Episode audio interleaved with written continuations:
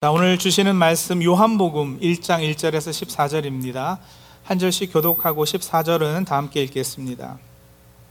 태초에 말씀이 계시니라. 이 말씀이 하나님과 함께 계셨으니 이 말씀은 곧 하나님이시니라. 그가 태초에 하나님과 함께 계셨고 만물이 그로 말미암아 지은 바 되었으니 지은 것이 하나도 그가 없이는 된 것이 없느니라. 그 안에 생명이 있었으니 이 생명은 사람들의 빛이라. 빛이 어둠에 비치되 어둠이 깨닫지 못하더라. 하나님께로부터 보내심을 받은 사람이 있으니 그의 이름은 요한이라. 그가 증언하러 왔으니 곧 빛에 대하여 증언하고 모든 사람이 자기로 말미암아 믿게 하려 함이라. 그는 이 빛이 아니오 이 빛에 대하여 증언하러 온 자라.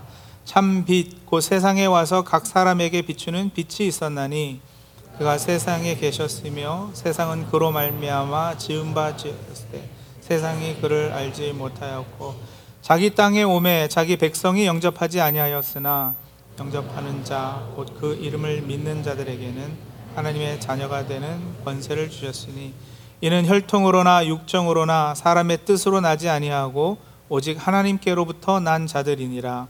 말씀이 육신이 되어 우리 가운데 거하심에 우리가 그의 영광을 보니 아버지의 독생자의 영광이요 은혜와 진리가 충만하더라. 아멘. 천구백육십구 년 칠월 이십 일 미국에서 아폴로 십일 호를 달에 착륙시켰습니다. 그때 미국 대통령이 뭐라고 했느냐면 이건 인류사에 있어 가장 위대한 사건이다 라고 했습니다. 그 말을 듣고 빌리 그레임 목사님께서는 뭐라고 그러셨느냐면 아니다, 인류사의 가장 위대한 사건은 아폴로 십일 호가 달에 착륙한 것이 아니라 이천 년 전 예수님이 이 지구에 착륙하신 것이다. 그렇죠? 하나님께서 인간의 몸을 입고 인간이 되셔서 우리가 사는 이 지구에 착륙하신 사건, 인류 역사상 이보다 더 중하고 위대한 사건은 분명히 없습니다. 영원하고 무한하신 하나님께서 일시적이고 연약하고 한계가 있는 인간이 되셨다. 창조주께서 피조물이 되셨다. 이건 설명이 되지 않는 신비요 참으로 놀라운 일입니다. 그런데 참으로 안타깝고 반성이 되는 것은 오늘날 성탄절, 크리스마스 하면 세상 사람들은 물론이고 우리 신앙인들마저 이러한 성육신의 신비와 놀라움과 그 은혜를 깊이 묵상하며 지내지 않는다는 거죠. 성도님들, 솔직히 크리스마스 하면 가장 먼저 떠오르는 단어, 이미지, 개념들이 어떤 것들이 있습니까? 산타 할아버지, 선물, 크리스마스 트리, 선물, 쇼핑, 세일, 선물. 제가 선물 벌써 했나요? 예. 캐롤, 연말 파티, 선물, 뭐 이런 것들 아니겠어요? 하지만 우리는 그런 세상의 흐름과는 거꾸로 거슬러 가야 하는 사람들입니다. 아기 예수 이 땅에 오심을 기다리며 지내는 이 대강절기에 예수 믿는 우리의 생각과 마음에는 그런 것들과는 좀 다른 성육신의 의미를 깊이 새겨볼 수 있는 성탄과 관련한 성경적 개념들, 이미지들, 단어들이 먼저 떠오를 수 있기를 소원합니다. 그래서 오늘은 잠시 하나님께서 인간이 되셔서 우리 삶의 현장에 찾아오셨음에 대해 묵상해 보는 시간을 가지겠습니다. 오늘 읽은 요한복음 일 장 일 절을 보시면 태초에 말씀이 계셨는데 이 말씀이 곧 하나님이시라 하였습니다. 그리고 십사 절에 내려가 보면 그 말씀이, 즉 하나님이 어떻게 되셨다고요? 육신이 되셨다고요. 우리 지지난주에 보았죠. 살과 피가 되셨습니다. 하나님이 인간이 되셨습니다. 자, 그래서요, 하나님이 인간이 되셔서 뭘 어쩌셨다고요? 말씀이 육신이 되어 우리 가운데 거하셨다고요. 하나님이 인간이 되신 이유는 일단 우리 가운데 거하시기 위해서였습니다. 십사 절이 물론 거기서 끝나지는 않습니다. 하지만 우리와 함께 거하셨다, 그 부분을 좀 한번 생각해 보겠습니다. 저는 이 구절의 메시지 성경 번역을 참 좋아합니다. 그 말씀이 살과 피가 되어 우리가 사는 곳에 오셨다. 우리가 사는 곳에 오셨다를 영어 메시지 성경은요, moved into the neighborhood 이렇게 번역했거든요. moved into the neighborhood. 이거를 다시 한국말로 또 번역을 해보라면 저는 내가 사는 동네로 이사 오셨다로 할 것 같습니다. 내가 사는 동네로 이사 오셨다. 여러분, 내가 사는 동네는 어떤 동네일까요? 브리즈워터, 뭐 서머셋 이런 거 말하는 게 아니고요. 우리 인간이 하루하루 살아가는 삶의 현장이 어떤 곳이냐고요.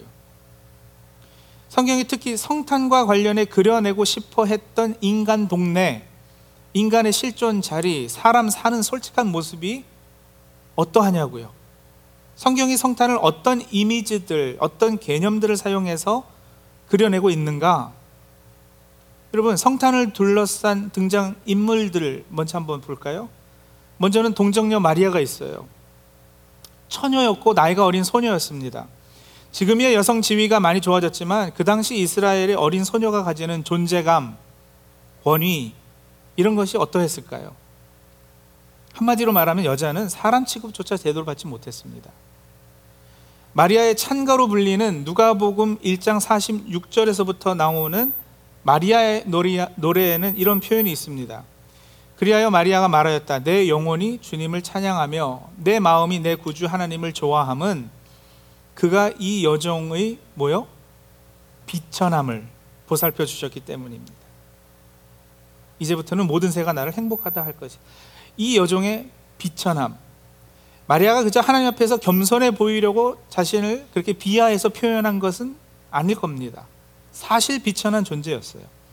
처녀가 잉태해서 배가 불러오니 약혼한 요셉이 사람들한테 말 한마디만 잘못했어도 사람들 앞에서 돌로 맞아 죽어야 했던 그런 비천한 존재였습니다. 또 예수께서 태어난 곳이 유대 땅 베들레헴이었거든요. 마태복음 이 장 육 절에 구약을 인용해서 이런 말씀하십니다. 너 유대 땅에 있는 베들레헴아, 너는 유대 고을 가운데서 아주 작지가 않다.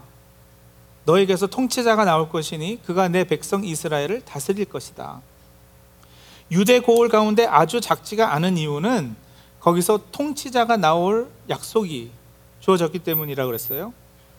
이 말을 돌려놓고 말하면, 돌려놓고 보면, 그 말의 뉘앙스를 살펴보면, 여러분, 만약에 거기서 통치자가 나오지 않았다면 유대 고을 가운데에서 베들레헴은 아주 작다는 것을 오히려 강조해 주는 거 아니겠어요? 베들레헴, 정말 별 볼 일 없는 시골 땅, 역시 비천함을 상징하고 있습니다. 또 적어도 누가복음서에 의하면 예수님의 탄생 소식을 처음으로 들은 사람들은 밤에 들에서 지내며 양떼를 지키고 있던 목자들이었습니다. 누가복음 이 장 팔 절이죠. 그 지역에서 목자들이 밤에 들에서 지내며 그들의 양떼를 지키고 있었다. 밤에 들에서 지내야 하는 존재들이면 더 뭐 말할 필요 없지 않겠어요? 그리고 결정적으로 예수님은 포대기에 쌓여 구유에 눕혀졌습니다. 여관에는 들어갈 방이 없었다고 성경은 적고 있는데, 구유는 일단 사람이 놓일 곳이 아니죠. 그런데 아기 예수는 그런 곳에 누였습니다. 말씀이 육신으로 나셔서 구유에 누이셨습니다. 그 비천함, 그 누추함, 그 비루함, 이게 여러분 성경이 말하고픈 하나님이 이사 오신 인간 동네의 적나라한 현실입니다. 그뿐 아니에요. 마태복음 이 장 십육 절 보면요, 헤롯은 박사들에게 속은 것을 알고 몹시 노하였다. 그는 사람을 보내어 그 박사들에게 알아본 때를 기준으로 베들레헴과 그 가까운 지역에 사는 두 살짜리로부터 그 아래의 사내 아이를 모조리 죽였다. 제가 오래전에 성탄절을 맞아 적은 칼럼이 하나 있는데 그때 이렇게 적었습니다. 그 칼럼을 제가 조금 읽어드릴게요. 기쁘다 구주 오셨네. 땅에는 평화요, 지극히 높은 곳에서는 하나님께 영광이라고. 크리스마스 때는 누구든 착해진다고, 크리스마스 때는 누구든 참 인간다워진다고? 아니다. 크리스마스는 슬픔의 자리에서 시작된다. 아니다. 크리스마스는 인간의 가장 추하고 더럽고 죄악된 모습에서 시작된다. 진리가 오셨기에 비진리가 최후 발악을 한 곳이 베들레헴이다. 사랑이 오셨기에 사랑을 거부한 모든 것이 최후 발악을 한 곳이 베들레헴이다. 진정한 왕이 오셨기에 거짓 왕이 최후 발악을 한 곳이 베들레헴이다. 베들레헴은 그래서 피로 얼룩져 있다. 그것도 두 살 아래 갓난아이들의 피로. 백화점에서 울려 나오는 캐롤을 조금만 줄이면 갓난아이들의 비명소리가 들린다. 먹고 마시고 떠들고 웃는 소리 조금만 줄이면 아이들 엄마의 통곡이 들린다. 예, 자기 권력 주도권을 잃지 않으려고 갓난아이를 희생시키는 전쟁과 피로 얼룩진 동네가 우리가 사는 인간 동네입니다.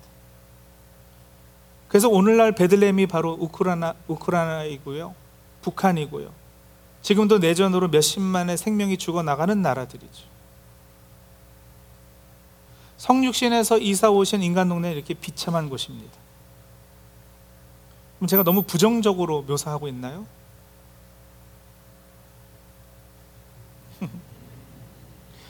그건요, 내 몸이 아직 건강해서, 나는 아직 그래도 번듯한 직장이 있어 먹고 살만해서, 내가 사는 미국은 적어도 본토에서는 전쟁의 위험도 없고 기근이나 자, 자연재해 위험도 크게 없어서 인간의 비천한 비루함의 현실에 동감하기 어려우셔서 그런 거예요.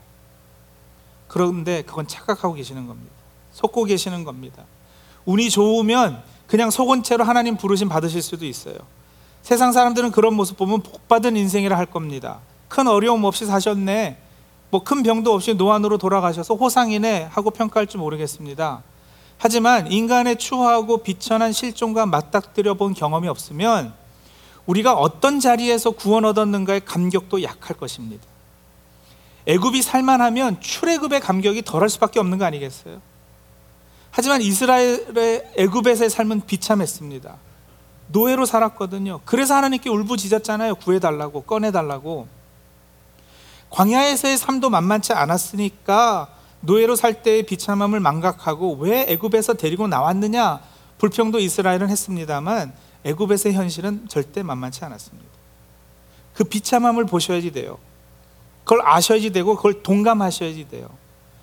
성도님들, 세상 살면서 우리의 삶이 뭐 그다지 그렇게 화려하고 멋있고 행복하리라는 큰 기대는 하지 마십시오.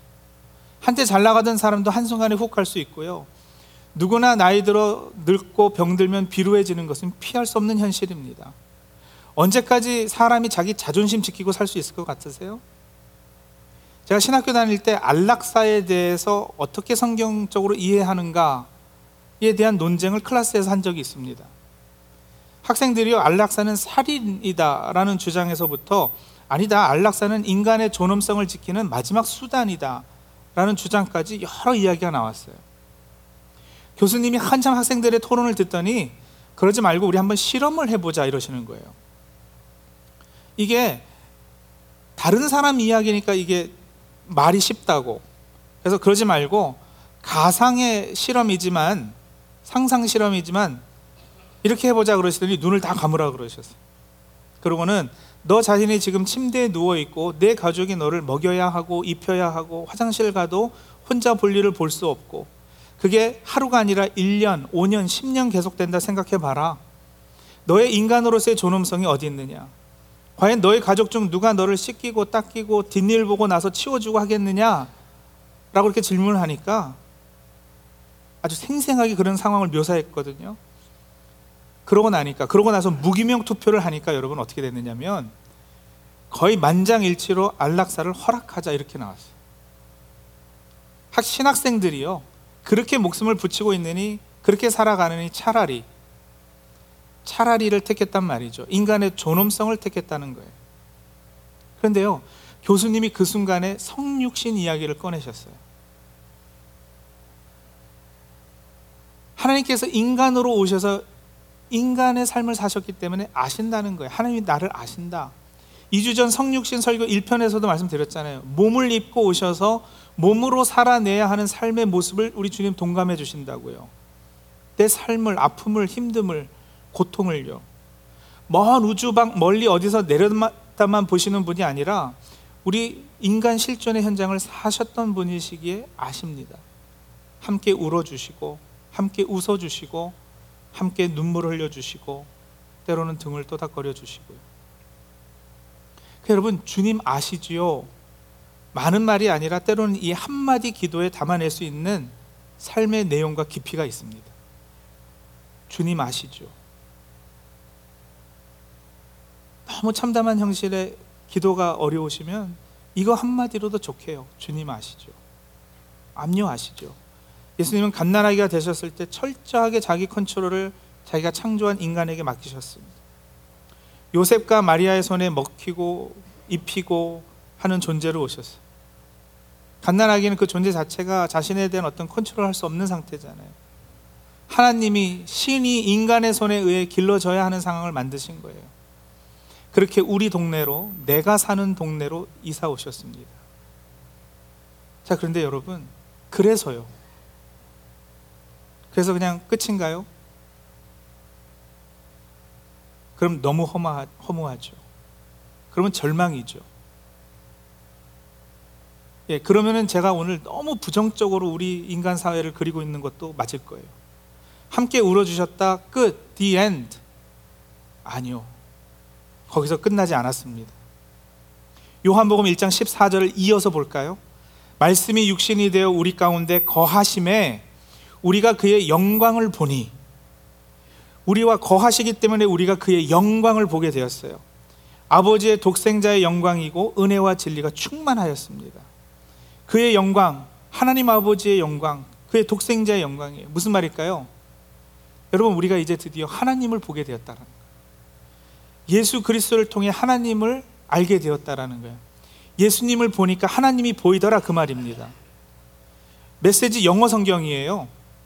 We saw the glory with our own eyes, the one of a kind glory, like father, like son. 이렇게 났어요. Like father, like son.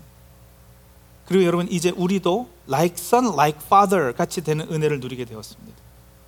원래 우리 인간을 창조하시면 하나님의 형상을 따라 하신 것이었잖아요.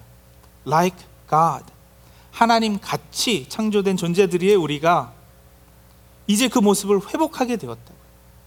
아담은 흙으로 창조되어서 비천한 존재였어요. 태생부터가 비천한 존재였어요. 거기다가 죄가 들어 죽는 존재가 되고 말았어요. 이것이 인간의 비천함의 근거예요. 이것이 우리 동네가 이렇게 비참한 곳이 된 이유예요. 하지만 예수께서 죄 없이 십자가에 달려 우리 죄를 대속하시고 사망이 그를 붙잡고 있지 못해 부활하셨습니다. 부활해서 입으신 몸은 여전히 만질 수 있는 물질, 물체의 몸이시지만 그 몸은 더 이상 흙의 몸이 아닙니다. 비천한 몸이 아닙니다. 그리고 그 몸은 다시 썩거나 죽는 몸이 아닙니다. 그러니 여러분, 들으십시오. 그러니 여러분, 믿으시고 기대하십시오. 우리가 바로 그 몸을 입게 될 것입니다. 그 몸을 입은 우리는 다시는 죽거나 그 몸이 썩는 일이 없을 것입니다. 우리는 그냥 비천함에, 이 비루함에 계속 머물러 있을 존재들이 더 이상 아닌 것입니다. 그 몸을 입은 우리를 주님께서는 데리고 가실 거예요. 보세요. 내가 사는 동네로 이사를 오셨어요. 그래서 하나님을 알게 하시고 하나님의 형상이 회복되게 하셔요. 그리고는 나를 데리고 하나님 사시는 동네로 이사하실 겁니다. 성육신의 반전, 성탄절이 참으로 기쁨의 절기인 것은 바로 이 소망 때문이죠.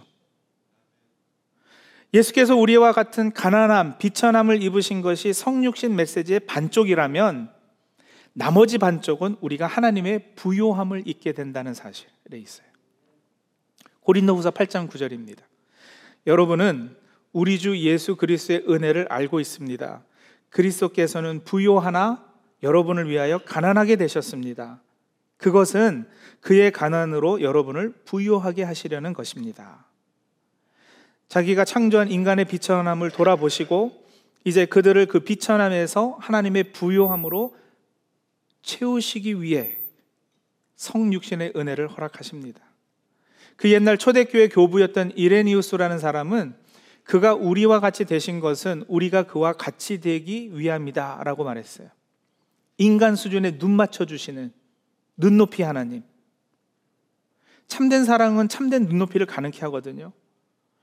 여러분, 다 큰 어른이 갓난아기 안고서 어, 하는 그 말투와 행동을 보면 웃기지 않아요? 다 큰 어른이 아기를 안고는요, 그랬죠, 맘마, 주까, 응감하려, 뭐 이런다고요? 아니, 그랬죠는 뭐고요? 네? 응가는 뭐예요? 근데 그게 눈높이 해주는 거냐, 그게 아예하고. 제가 한국 가니까 식당에서 웨이트레스가 무릎을 꿇고 눈높이에서 주문을 받던데요. 감동이었습니다. 딱 오더니 무릎을 꿇고 이렇게 의자에 앉아있는 저와 눈높이에서 주문을 이렇게 받더라고요. 눈높이 사랑. 여러분, 대강절에 무엇보다 비천함을 깊게 묵상할 수 있는 성도님들 다 되시기 바랍니다. 기쁘다 구주 오셨다고 진정으로 외치시려면 가장 먼저는 모든 인간이 가지는 이 비천함의 딜레마, 그것도 너무 거대하다 생각하시거든 나의 비천함을 먼저 깊게 생각해 보셔야 됩니다. 우리 인간들의 존재 양식이 바로 비천함으로 표현될 수 있습니다. 성경이 말하는 인간이란 죄된 존재입니다. 죄를 해결하지 못한 상태의 인간은 죽음을 목표로 향해 달려가기 때문에 온갖 죽음의 증상들에 평생 시달릴 수밖에 없는 존재들이에요. 그러니 비참하고 비루한 존재들이라는 거예요. 그래서 창세기는 벌거벗었다라는 표현으로 가난함, 핍절함, 공핍함, 병듦, 불가능성, 절망 이런 걸 표현해내잖아요. 거기에서 우리 스스로 벗어날 도리가 없다고요. 그런데 성육신으로 인한 성탄은 우리에게 무엇을 가르쳐주고 있는가? 그 높으신 곳에 계셨던 하나님께서, 그 위대하신 하나님께서 그 비천한 몸을 몸소 입고 보잘것없는 인간의 모습으로 인간의 삶의 현장으로 오셨다. 우리 가운데 거하셨다. 원래 그는 하나님이시나 하나님으로 당연히 가지시는 권리를 다 포기하시고 사람이 되셔서 사람으로 사셨다. 사람 중에서도 종으로 오셔서 순종하심으로 참혹하게 십자가에서 죽으셨다. 내가 사는 동네로 이사 오셨다. 비천하고 누추한 곳입니다. 죽음이 왕노릇하는 곳입니다. 다 죽어있기에 썩은 내가 진동하는 곳입니다. 그러나 그러나 우리 주님께서는 이 동네에서 나를 데리고 하나님 사시는 동네로 이사 가실 겁니다.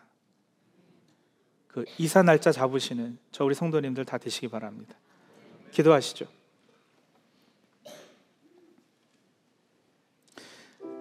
성도님들, 잠시 내가 사는 동네의 비참함을 묵상하며 우리 가슴을 찢는 시간을 잠시 가지겠습니다. 성탄의 기쁨은 베들레헴과 그 지경의 두 살 아래 사내 아이들의 죽음으로부터 시작했습니다.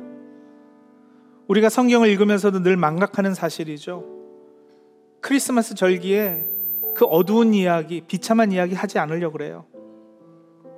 그러나 기쁘다 구주 오셨네를 외치기 전에 슬프다 우리 인간의 실존이여를 외치셔야 합니다. 내 개인의, 그리고 내가 사는 이 세상에 여전히 전쟁 중인 곳들이 있어요. 자신을 스스로 변화하지 못하는 고아와 과부들이 있어요. 연약하고 소외된 사람들이 있습니다. 성도님들, 그들에게도 이번 성탄절에는 성육신의 은혜가 임하기를 우리 시간에 같이 기도하겠습니다. 죄 때문에 그런 비천함 가운데 있을, 바, 있을 수밖에 없는 우리를 위해서 주님 오셔서 우리 대신 십자가에서 못 박히셨기 때문에 우리가 이제 이사 날짜 잡게 됐다라는 그 사실에 다시 소망과 기쁨을 회복하시고요, 이런 은혜가 나뿐만 아니라 내 이웃에게, 그리고 말씀드린 대로 이 세상의 모든 비천한 곳들에 임하게 해달라고 우리 같이 묵상하며 기도하며 하나님 앞에 나가겠습니다.